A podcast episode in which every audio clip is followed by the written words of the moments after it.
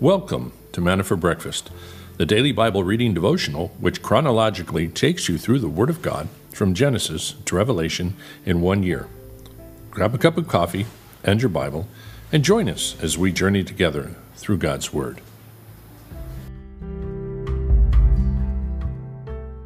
Good morning to you all. We are looking at our normal, beautiful weather. And uh, as always, I will see if I can come up with a um, dad joke. All right. I know I have one here. Here it is. The dad joke for the today. I accidentally drank a bottle of invisible ink. Now I'm in hospital waiting to be seen. That's a good one. I like that one. Okay. I needed that.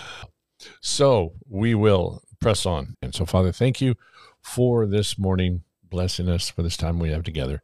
Continue, God, to in not only transform us, but also open up our eyes and our hearts to these these truths that can um, make changes and help us, God, to evaluate the world around us and the relationships we have, and make decisions according to um, the guidance of your word and your spirit. So we pray for that, God, in Jesus' name.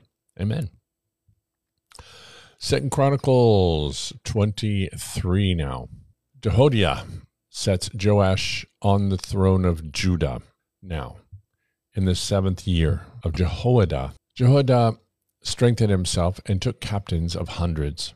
Azariah the son of Jehoram, Ishmael the son of Johanan, Azariah the son of Obed, Mishael the son of Adiah, and Elishaphat the son of Zichri, they entered into a covenant with him. And they went throughout Judah and gathered the Levites from all the cities of Judah and the heads of the fathers' households of Israel.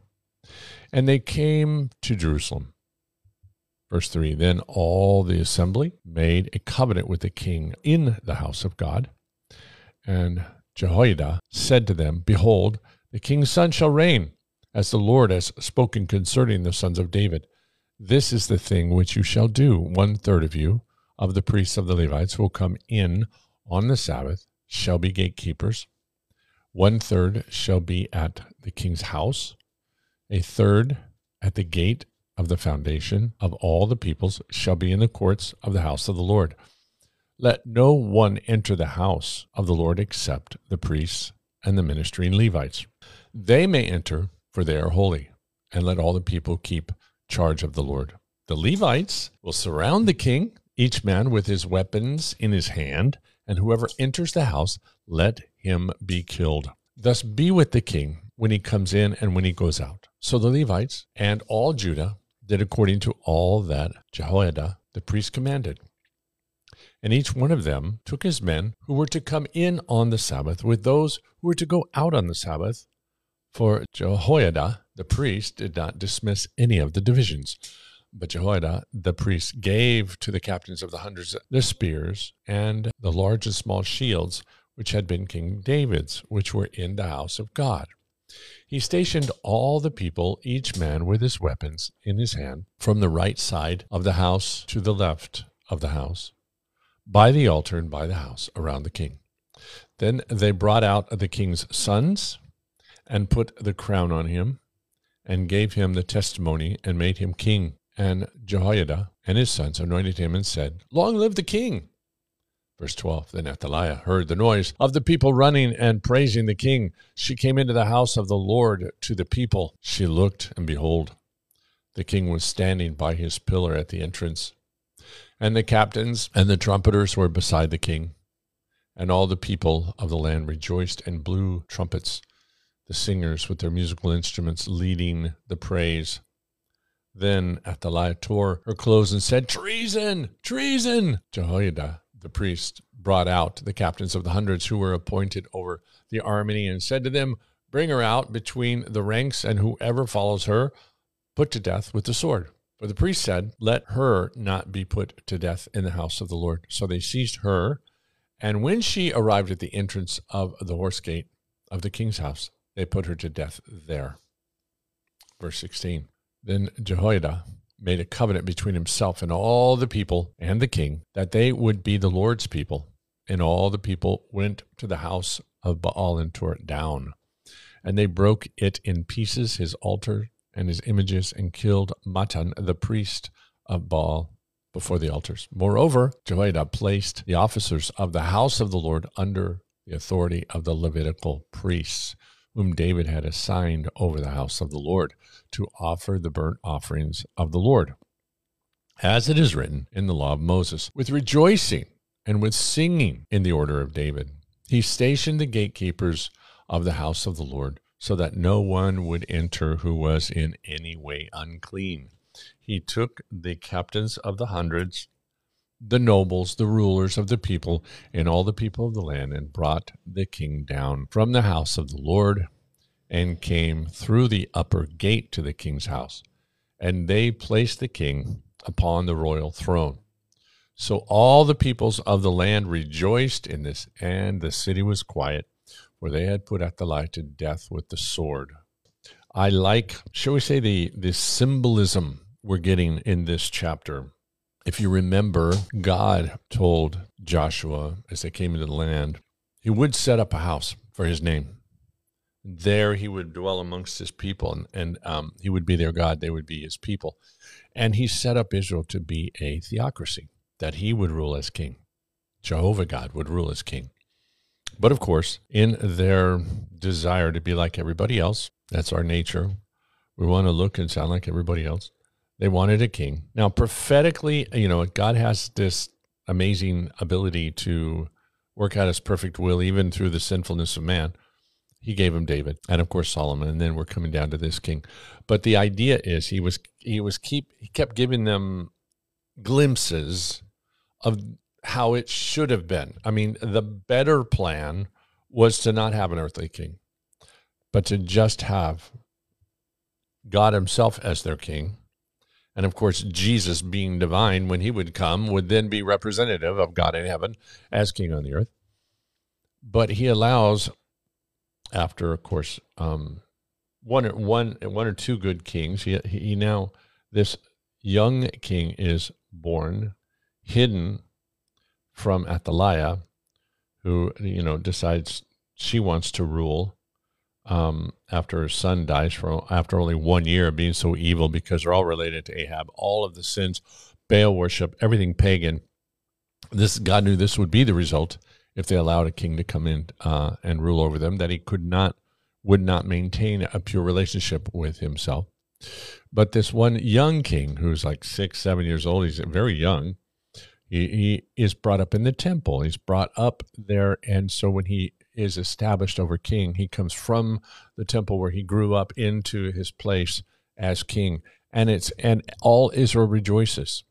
And Athaliah, who's a pagan idolater and horrible and immoral and just and and w- what we see here is the spiritual battle that is always raging there in Israel. That every battle was more spiritual than it was physical. And we see the the Levites are armed with swords. We see the priest is commander in chief, really, not the generals. And he's calling the shots. Whoever comes in, kill him. And he, what they're doing is they're going to battle against Baal or Baal, against all of the demonic forces trying to tear down the system of worship in the temple, trying to get people to turn away from Yahweh. So it's a big spiritual battle. And they go to battle physically against these demonic um, forces, ideological forces, and uh, and take him down. And so he is established, and all Israel rejoices. So it is symbolic of a sense that look, Yahweh is the king. Yahweh reigns from the temple and through his ministers, his priests, Levites, and everything, all of them, they are his ministers of justice and righteousness. And they are the, I don't want to say the true soldiers, but they are the soldiers, part of the army of God to to um, to be a, a, light to the nations, as we should say. And um, from there, God would rule in righteousness and justice. So it is indicative. It is pointing to the um, future reign of Christ. There's just some hidden jewels there as we look into this uh, young king, just simply being a symbol per se of um, God's overall plan for the um, for our earth. Okay, jumping over to Joel.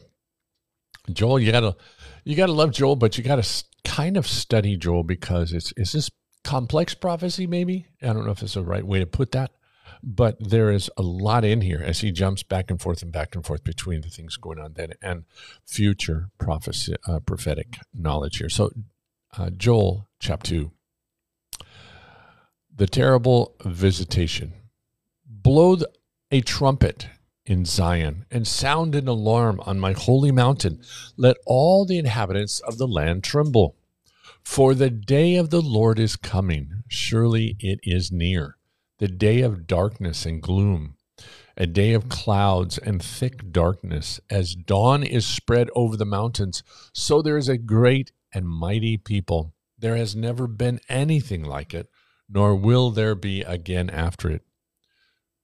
To the years of many generations, a fire consumes before them, and behind them a flame burns. The land is like the Garden of Eden before them, but a desolate wilderness behind them, and nothing at all escapes them. Their appearance is like the appearance of horses, like war horses, so they run, and with a noise as of chariots. They leap on the tops of mountains like the crackling of a flame of fire consuming the stubble. Like a mighty people arranged for battle before them, the people are in anguish. All the faces are pale.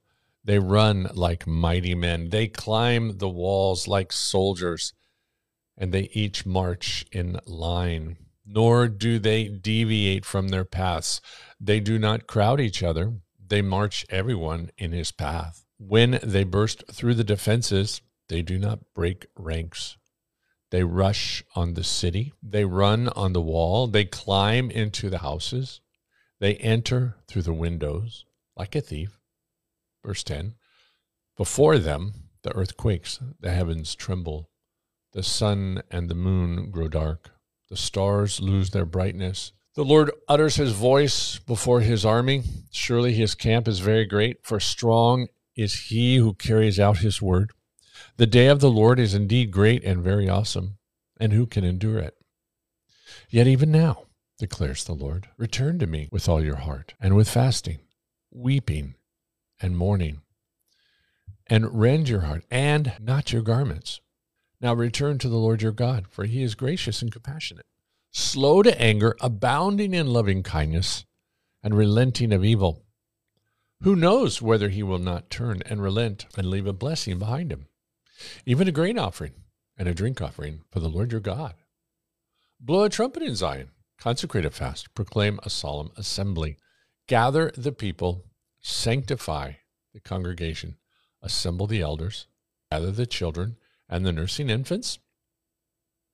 Let the bridegroom come out of his room and the bride out of her bridal chamber. Let the priests and the Lord's ministers weep between the porch and the altar. Let them say, Spare your people, O Lord, and do not make your inheritance a reproach, a byword among the nations. Why should they among the peoples say, Where is their God? Verse 18 The Lord will be zealous for his land and will have pity on his people. The Lord will answer and say to his people, Behold, I am going to send you grain new wine and oil, and you will be satisfied in full with them. And I will never again make you a reproach among the nations. But I will remove the northern army far from you, and I will drive it into the parched and desolate land, and its vanguard into the eastern sea, and its rear guard into the western sea. And its stench will arise, and its foul smell will come up, for it has done great things. Do not fear, O land. Rejoice and be glad, for the Lord has done great things. Do not fear, beasts of the field for the pastures of the wilderness have turned green. For the tree has borne its fruit, the fig tree and the vine have yielded full. So rejoice, O sons of Zion, and be glad in the Lord your God, for he has given you the early rain for vindication. He has poured down for you the, the, rain, the early and the latter rain, as before. The threshing floors will be full of grain, and the vats will overflow with new wine and oil. Then I will make up to you for the years that the swarming locusts have eaten, the creeping locust, the stripping locust, and the gnawing locust, for my great army which I sent among you. You will have plenty to eat and be satisfied, and praise the name of the Lord your God, who has dealt wondrously with you. Then my people will never be put to shame. Thus you will know that I am in the midst of Israel, and that I am the Lord your God, and there is no other, and my people will never be put to shame. 28. It will come about after this that I will pour out my spirit on all mankind, and your sons and daughters will prophesy. Your old men will dream dreams, your young men will see visions. Even on the male and female servants I will pour out my spirit in those days, the days of the Lord. I will display wonders in the sky and on the earth. Behold, fire and columns, blood, fire and columns of smoke. The sun will be turned into darkness and the moon into blood before the great and awesome day of the Lord comes. It will come about that whoever calls on the name of the Lord will be delivered. For on Mount Zion and in Jerusalem there will be those who escape, as the Lord has said, even among the survivors whom the Lord calls. Chapter 3 For behold, in those days and at that time I will restore the fortunes of Judah and Jerusalem. I will gather all the nations and bring them down to the valley of Jehoshaphat then I will enter into judgment with them on behalf of my people and my inheritance, Israel, whom they have scattered among the nations and have divided up my land. They have also cast lots for my people, traded a boy for a harlot, and sold a girl for wine that they may drink. Moreover, what are you to me, O Tyre, Sidon, and all the regions of Philistia? Are you rendering me a recompense? But if you do recompense me swiftly and speedily, I will return your recompense on your own head. Since you have taken my silver and my gold, brought my precious treasures to your temples, and sold the sons of Judah and Jerusalem to the Greeks in order to remove them far from their territory, behold, I'm going to arouse them from the place where you have sold them and return your recompense on your head. Also, I will sell your sons and your daughters into the hand of the sons of Judah, and they will sell them to the Sabeans, to a distant nation, for the Lord has spoken. Verse 9 Proclaim this among the nations, prepare for war, rouse the mighty men, let all the soldiers draw near, let them come up, beat your plowshares into swords, and your pruning hooks into spears. Let the weak say, I am mighty. Hasten and come, all you surrounding nations, and gather yourselves there. Bring down, O Lord, your mighty ones. Let the nations be aroused and come up to the valley of Jehoshaphat, for there I will sit to judge all the surrounding nations. Put in the sickle, for the harvest is ripe. Come, tread, for the winepress is full. The vats overflow, for the wickedness is great. 14 Multitudes, multitudes in the valley of decision, for the day of the Lord is near in the valley of decision. The sun and the moon grow dark and the stars lose their brightness. The Lord roars from Zion and utters his voice from Jerusalem. And the heavens and the earth tremble, but the Lord is a refuge for his people and a stronghold to the sons of Israel.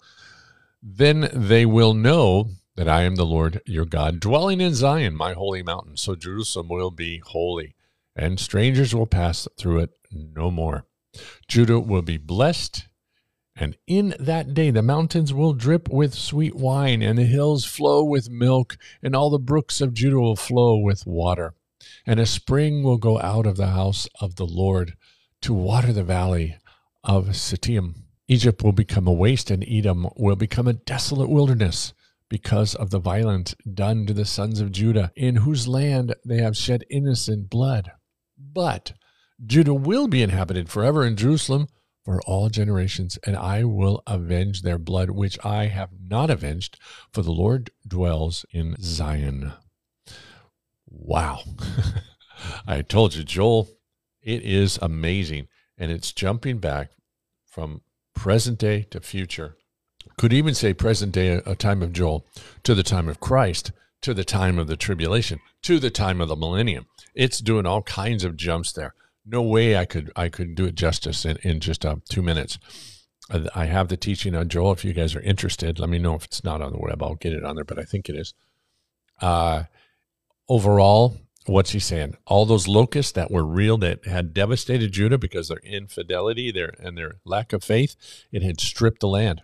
And he describes them like an army God's army coming in, marching in line and stripping everything up in the mountains, going into the windows, unstoppable, marching in ranks. When you've seen, I've seen, Renee I've seen locusts in the southwest when they are um, on the march, and it's bizarre because they are all moving in the same direction, and and they they they don't crowd each other. They each other they have a little bit of space between them, and and you see them just moving from over here to over there, and they go over everything, through everything, and everything and they never stop.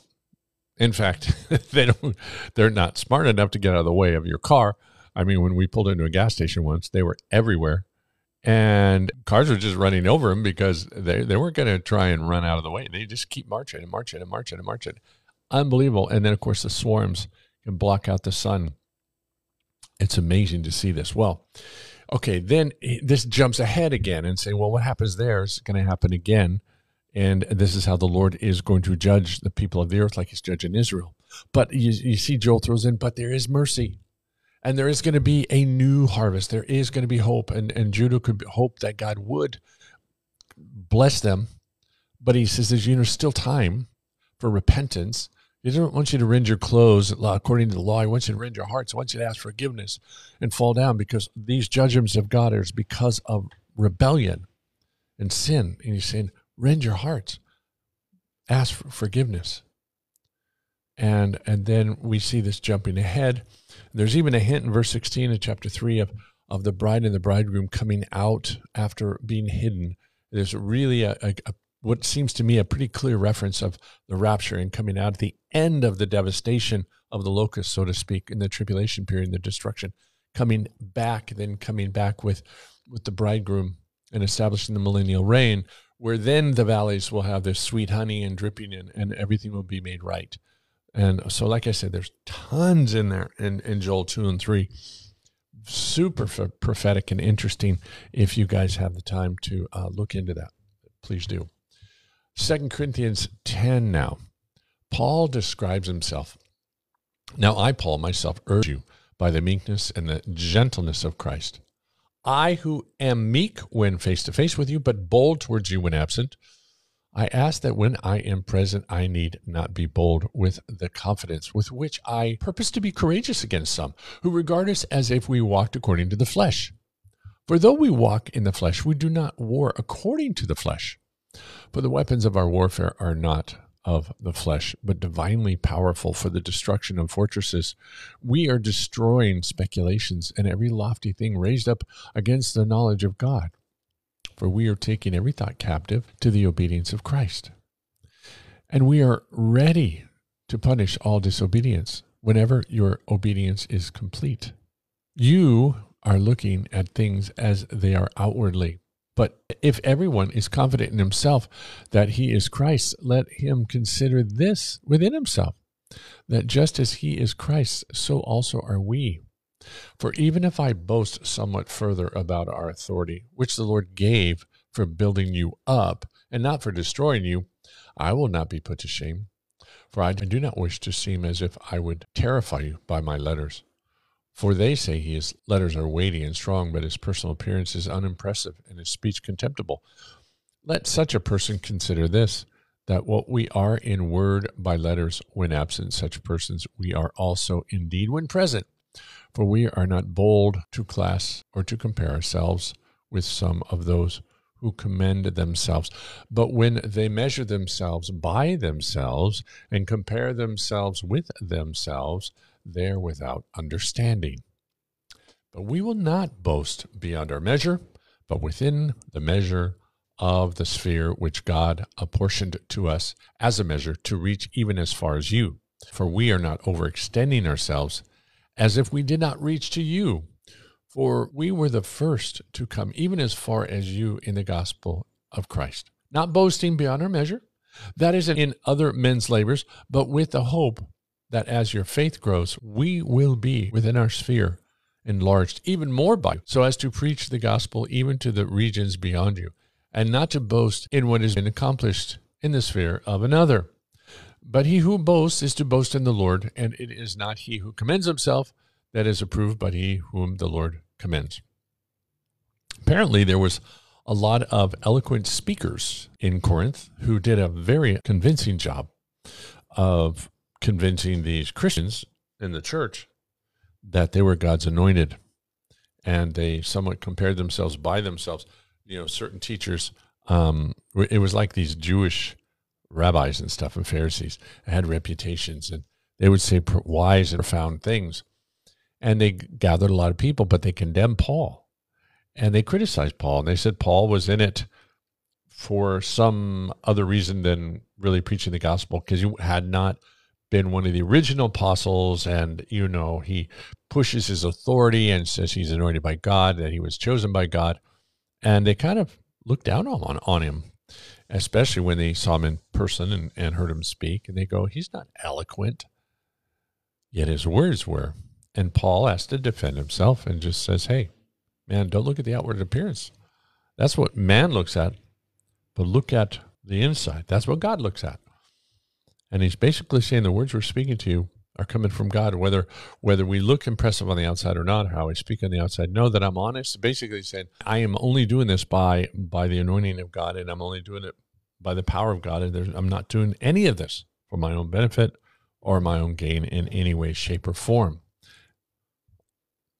All right. Charles Spurgeon, the Lord will be with you, Second Chronicles 20, 17. This was a great mercy for Jehoshaphat, for a great multitude had come out against him. And it will be a great mercy for me, for I have a great need, and I have no might or wisdom. If the Lord be with me, it matters little who may desert me. If the Lord be with me, I shall conquer in the battle for life. And the greater my trials, the more glorious will be my victory. How can I be sure that the Lord is with me? For certain he is with me if I am with him, if I trust in him, if I trust in his faithfulness, believe his words, and obey his commands. He is assuredly with me. If I am on Satan's side, God is against me and cannot be otherwise. But if I live to honor God, I may be sure that he will honor me. I am quite sure that God is with me if Jesus is my soul and my Savior. If I have placed my soul in the hands of God's only begotten Son, then I may be sure that the Father will put forth all his power to preserve me, that his Son may not be dishonored.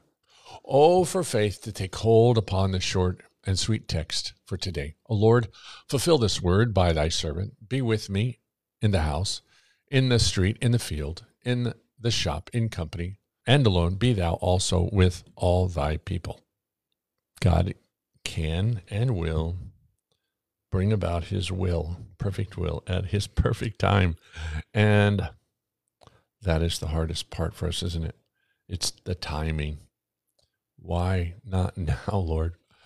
Why, when are you going to, when am I going to see this? And that's so difficult for us. But he, the encouragement from Spurgeon is, he will do it. Stay faithful. Watch God get the glory. All right, let's pray. Father, we thank you for this morning and blessing us as we can come into your presence each and every morning and call out to you and, and ask you, God, to please be glorified and win the battles that we face in our life. That we need you, Father. We need you to be uh, the one who is, is ever um, conquering over the enemy for us, and that we might see you, God, be glorified. And there's so many incredible encouragements and things we learn here, God, as we live in the days of Joel, and we've seen these these prophecies that are being described here as essentially um, almost beginning. And uh, and and the the encouraging thing, God, the exciting thing is that we know that you are going to be the one who fights the battle, and you are going to be the one who fights against the enemies, and you are going to win. And all we need to do is step back and trust you and watch you as you come against the enemies of the world. Just stand back, stand and see the glory of God being done, being accomplished. So as we know that's coming, futurist, in the future, we ask that you would help us do that now. Uh, but trusting you in faith, taking steps of faith for sure, not being idle in our walk, moving forward, but knowing that you are going to fortify us and and fight for us. So Help us in that, God, in all aspects. Help us in that to trust you in our in our health as well, as we know there is many uh, things that are going on, many people struggling that need help. And, and just fortify their bodies, help them to continue to trust and, and believe in you. I want to thank you for your blessings. Thank you for Peter finding a job uh, as he is rejoicing that uh, he's found some work right now. We, we rejoice in that. We pray that you'd help uh, Dean and Kim as they're needing the income uh, in a big way right now. We pray that they will see you be glorified coming through, God, for them and their hour of need, so that they can rejoice when everything looks impossible.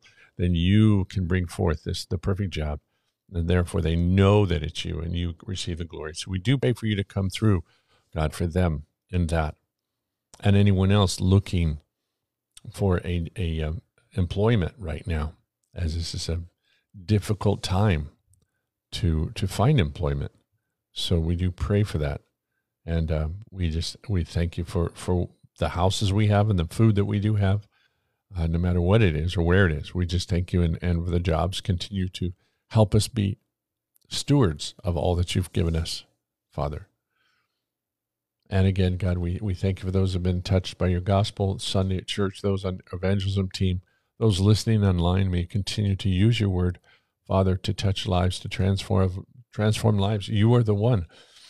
All we do is um, sow the seed and maybe water a little bit. We we carry out your desire to share the gospel, but you are the one that brings to life. You are the one that causes the growth. So we pray for that, God, and thank you, and ask you to bless the rest of this day as we put it before you. In Jesus' name, Amen. Thank you, guys so much. And we will pick this up again tomorrow at the same time. God bless you guys. Bye bye.